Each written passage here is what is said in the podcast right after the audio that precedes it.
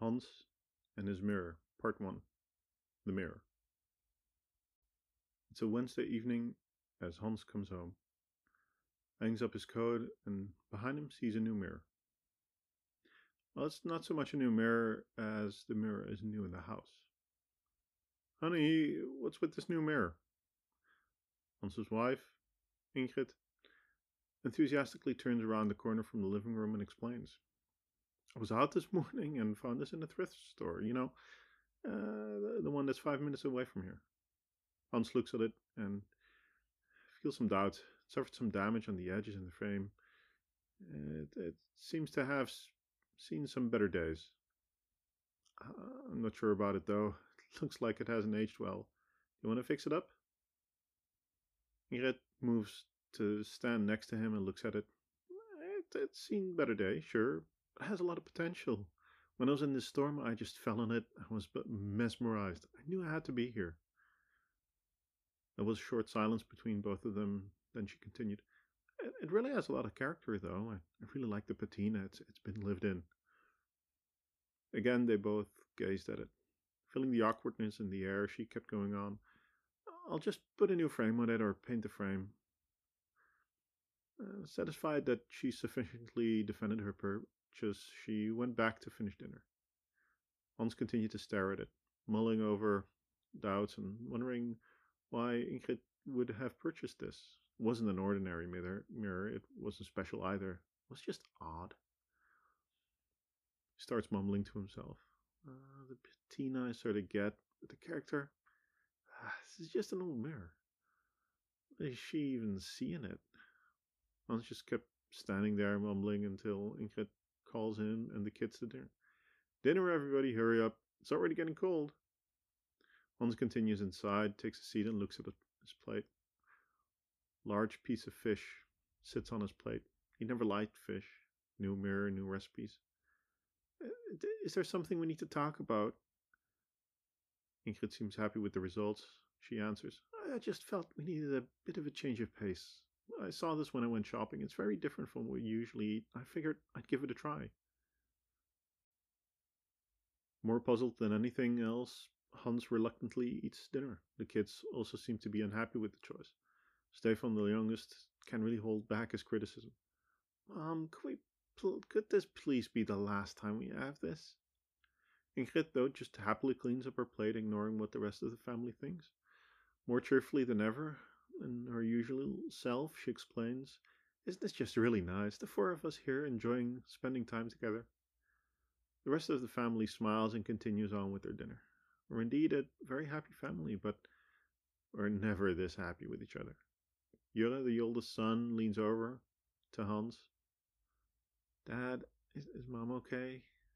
Not knowing what's going on, but unwilling to tell his boy that it's weird, he answers defensively, "She's fine. I'm sure she's just having a great day."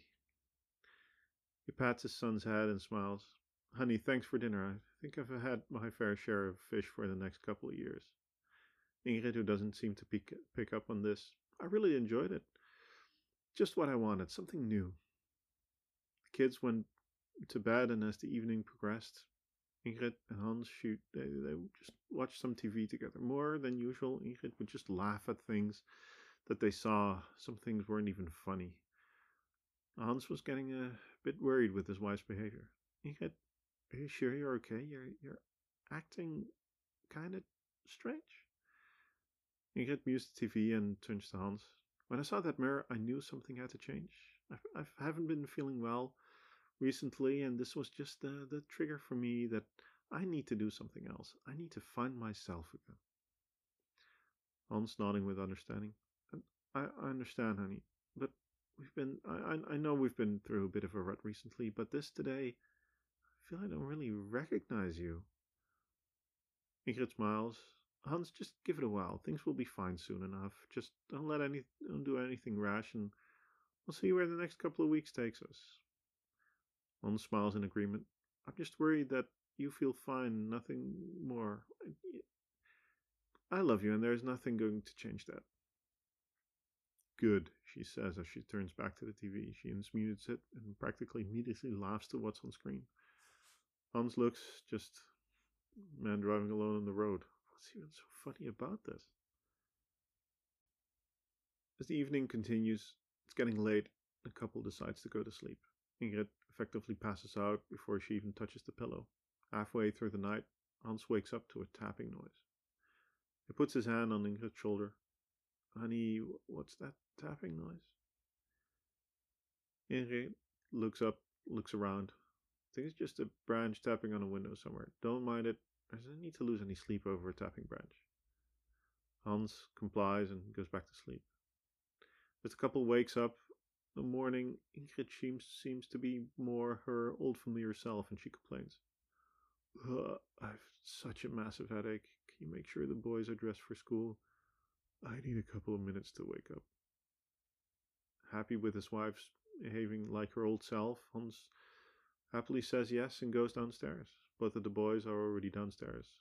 "I slept awful. I'm really tired. But I really need to go to school today," Jure complains. "Yep, there is no escaping school." Family managed to do the morning rituals with relative ease, and as they leave at the same time, Ingrid pauses for a moment, the mirror to check if she looks nice. The other three wait. "That mirror is kind of weird." Hans sighs. "Mom likes it. She deserves a break. Let's just leave her for a bit." Hi, this is Carl, and thank you for taking the time out of your day to listen to this narration of the story. I hope you enjoyed it. Thank you.